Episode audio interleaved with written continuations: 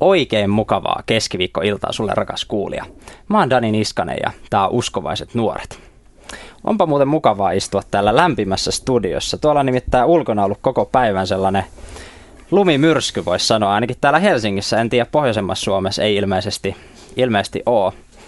Mutta joo, toivottavasti sullakin on, rakas kuulija, siellä, siellä kotona tai missä ootkaan autossa, niin lämpimät oltavat. Jos ei ole, niin laitahan patteria lämpimämmälle.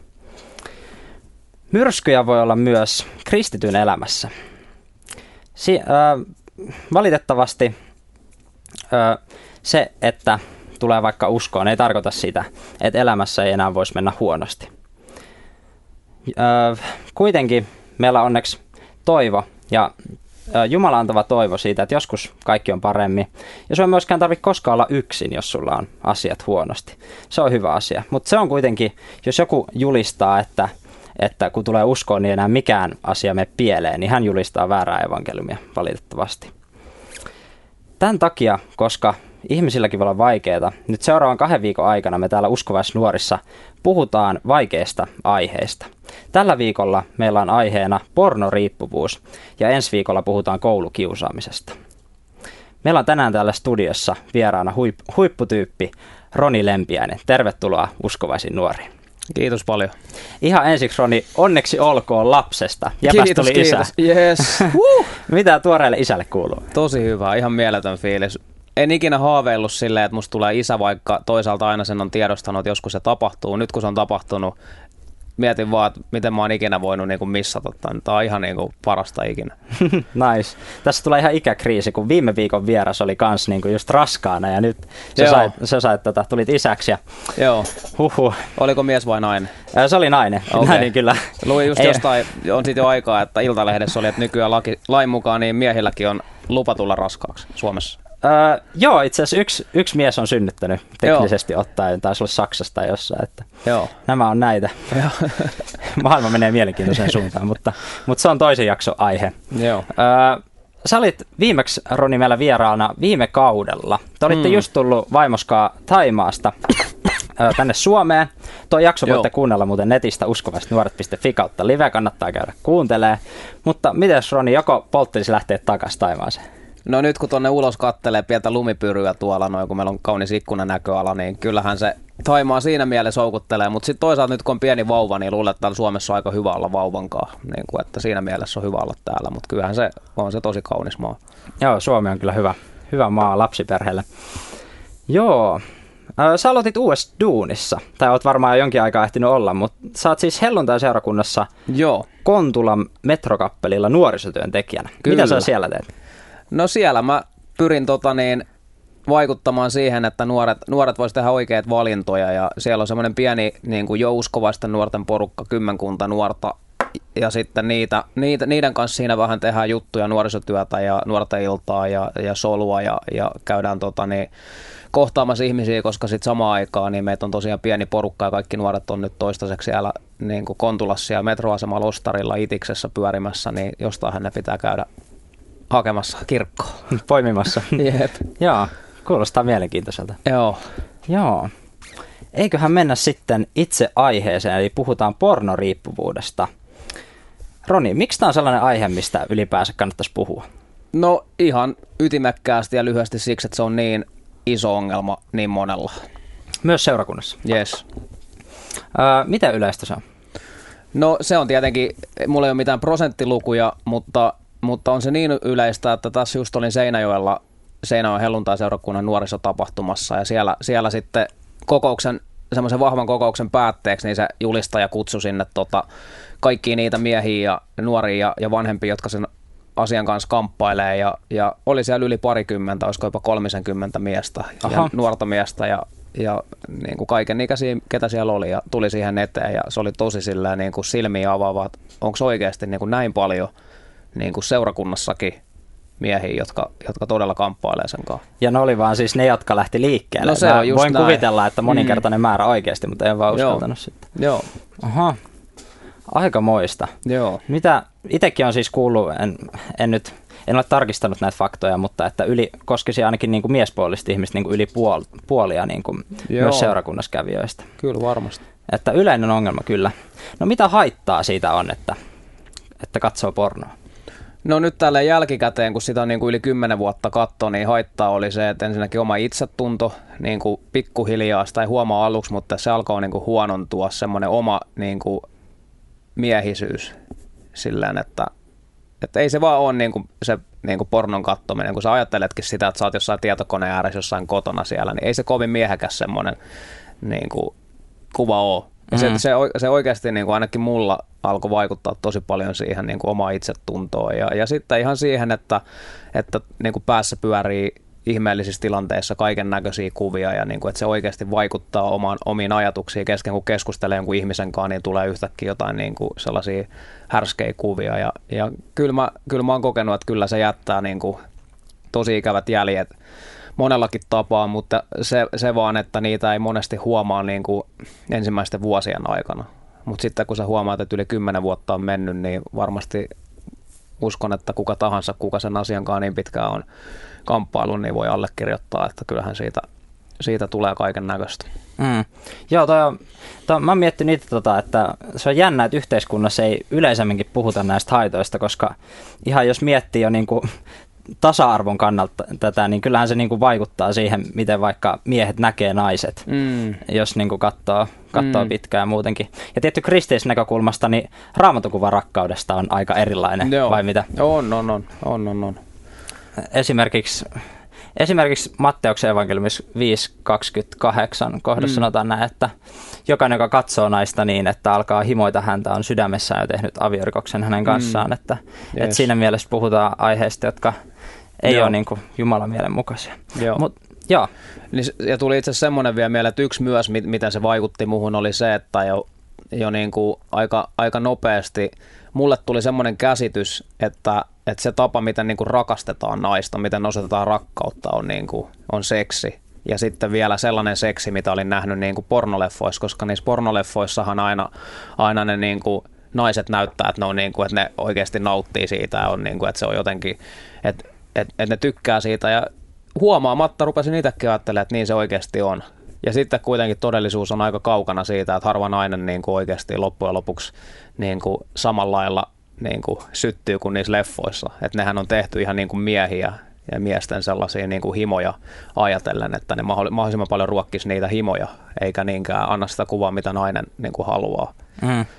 Hyvä pointti tosiaan sä menitkin jo tuohon sun omaan tarinaan, mikä on tosi mielenkiintoinen. Siis sä oot tosi rohkeasti puhunut tästä mediassa useampakin kertaan tästä sun omasta kokemuksesta, niin vielä haluatko kertoa niin kuin, tavallaan, että miten, miten tämä alkoi, miten susta tuli pornoriippuvainen? No se alkoi niin kuin kunnolla varmaan joskus, olinkohan mä ollut kuudennella, hyvänä aika, kun mä en oikeasti ihan tarkalleen muista, mutta kuitenkin niin kuin Tosi nuorena. Tosi nuorena, mm. joo. Ja, ja tota niin, että yläasteella se oli jo ihan semmoinen niin kuin ongelma. Mutta se alkoi silleen, että mä olin koulusta kuullut niin kuin jotain pornosivuja, mitä oli olemassa. Mutta sitten samaan aikaan mä en itse niin kuin, mä en tiennyt, että mitä on niin kuin masturboiminen ja, ja niin kuin ne jutut. Mä en niin kuin ollut silleen tiennyt, mutta sitten mä olin kuitenkin kuullut niistä pornosivuista ja näin. Sitten joku kerta mä menin kotona niin kuin jollekin tällaiselle sivulle. Ja, ja siinä vähän niin kuin vahingossa ensiksi tuli, kun mä näin niitä kuvia, niin se herätti musta sellaisia tosi voimakkaita tunteita, mitä mä en ole ennen kokenut. Ja sitten se johti siihen sitten, että mä niin kuin puoli vahingossa sitten tutustuin myös masturboimiseen ja oli ihan ihmeissä, että mitä ihmettää, että mä en ole ikinä tuntenut enkä kokenut mitään tämmöistä, että tätäks tämä on. Ja, ja oikeastaan siinä saman tien se oli niin vahva ja voimakas semmoinen hyvä olon tunne, että oikeastaan siitä eteenpäin mä jäin siihen, niin kuin siihen tunteeseen niin kuin mm. koukkuun ja rupesin etsiä niitä mahdollisuuksia aina, että milloin pystyisi niin kuin katsoa pornoa. No tuliko siitä sitten kuin yleistä, oliko se kuin tiivis osa elämää? No kyllä siitä tuli niin kuin tosi nopeasti sitten ihan sillä, että monta kertaa päivässä. Että totta kai miksei, että kun jostain asiasta tulee niin törkeä hyvä fiilis ja sitten sitä fiilistä haluaa mahdollisimman paljon, että kyllä siitä tuli niin kuin hyvin nopeasti, kun mä niin kuin tajusin, että okei, tämä toimii tälleen näin. Ja sitten tajusin myös, että ei siihen tarvitse välttämättä pornoa, että mä voin käyttää mun mielikuvitustakin. Mm. Niin, että kyllä siitä tuli tosi nopea ihan niin kuin päivittäinen juttu.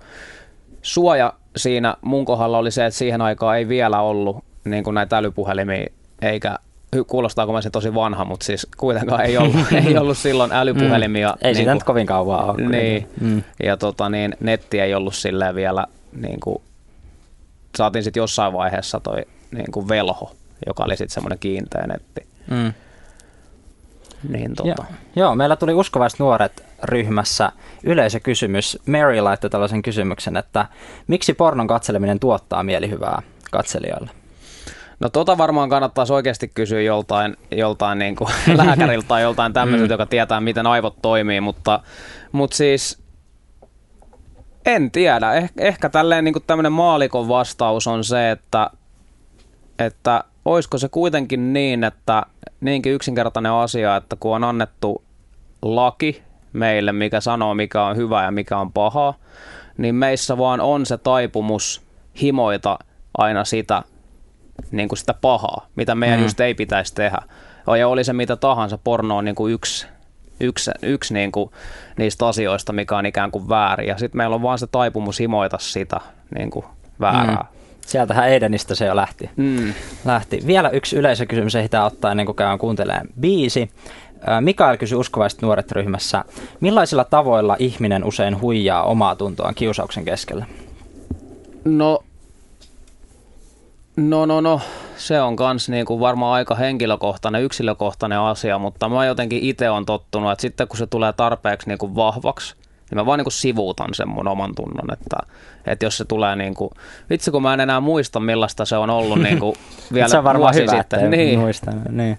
Mut, mutta sitten niin kuin myöhemmin, kun siitä on jo alkanut pääsee irti ja näin, niin sitten kuitenkin joskus, kun tulee niitä hetkiä, niin se on sellainen, että se himo on kiusannut jo pitkään, ja sitten jossain vaiheessa vaan se tulee niin, kuin niin vahvaksi, että sitten vaan tavallaan ei niin kuin välitä. Mm. Mutta sitten heti välittömästi sen jälkeen, kun se on tapahtunut, niin ihan hirveä syyllisyys ja niin kuin semmoinen, että miksi mä menin tekemään ja miksi mä, mm. miksi mä taas mogasin. Ja.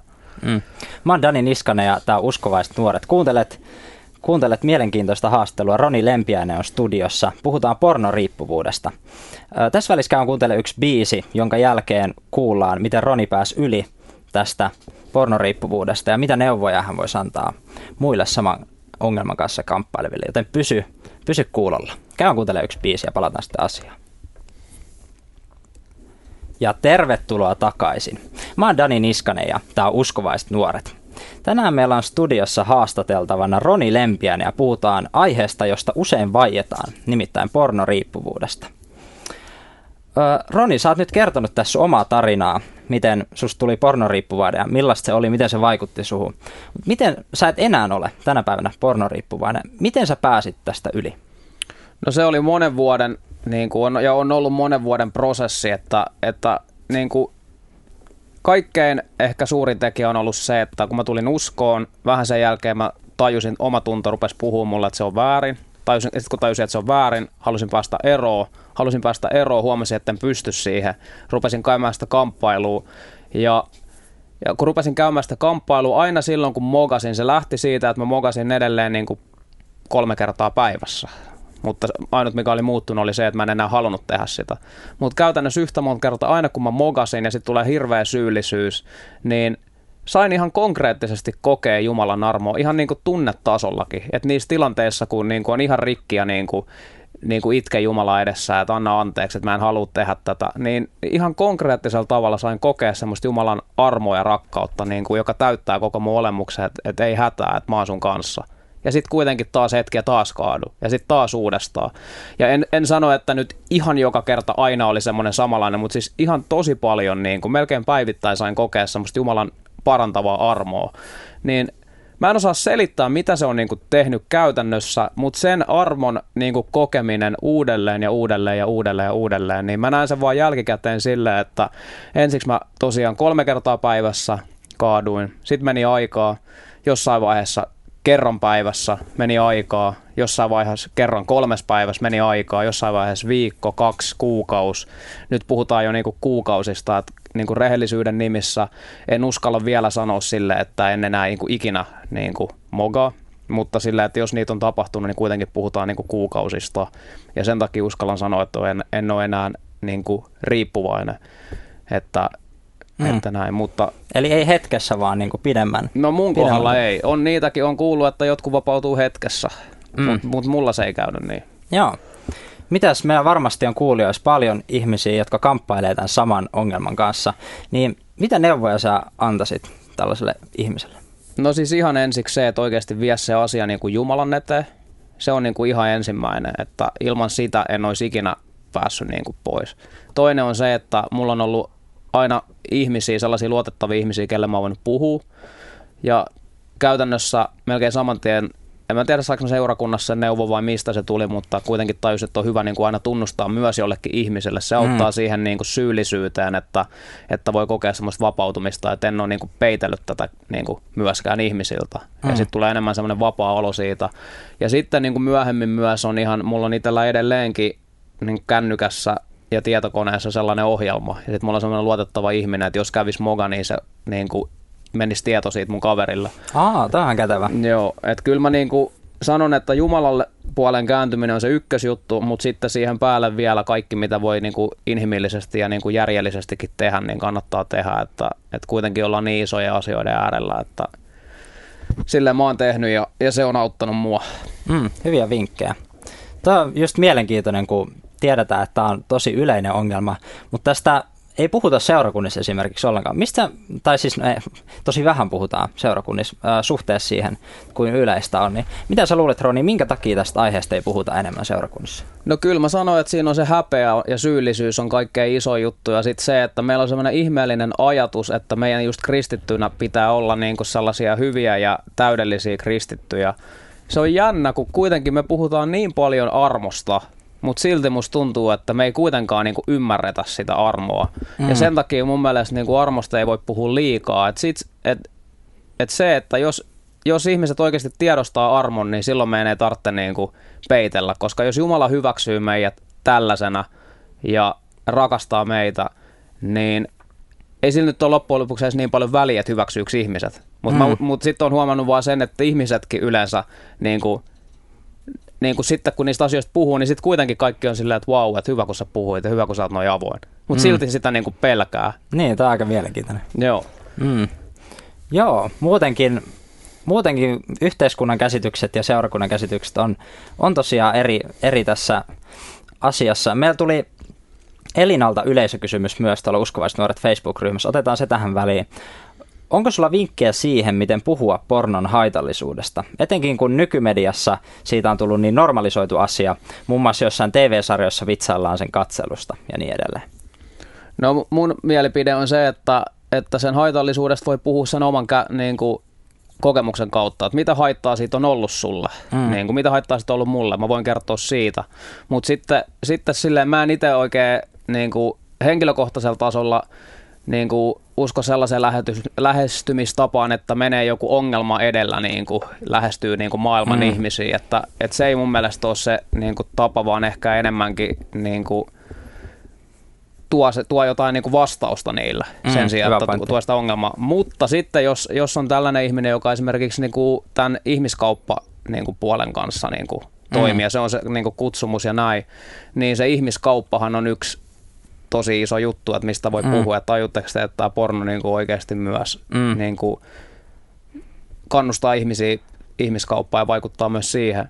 Mutta lähtökohtaisesti silti mun mielestä kannattaa viedä mieluummin ihmisille vastausta kuin ongelmaa. Mm. Joo, tuosta pornoteollisuuden ja siihen liittyvistä ongelmista voisi tehdä oman jaksonsa, mutta valitettavasti meillä ei nyt ole aikaa enää kuin viimeiseen kysymykseen tai aiheeseen. Eli siis montaa just painaa varmasti syyllisyys, puhuit siitä just, että, että, tota, että pitäisi olla täydellinen uskova INE, niin mitä sä haluaisit vielä tähän loppuun sanoa ihmiselle, joka painii tai on painut tämän, tämän ongelman kanssa, pornoriippuvuuden kanssa, mitä sä haluaisit sanoa tällaisen ihmisen vielä? Mä haluaisin sanoa sulle, että niin kauan kun sä tunnet syyllisyyttä siitä pornosta, niin kauan kun sä tunnet syyllisyyttä siitä, kun sä oot mogannut, niin niin kauan sulla on kaikki hyvin, koska se kertoo, että sun sydän on oikeasti muuttunut.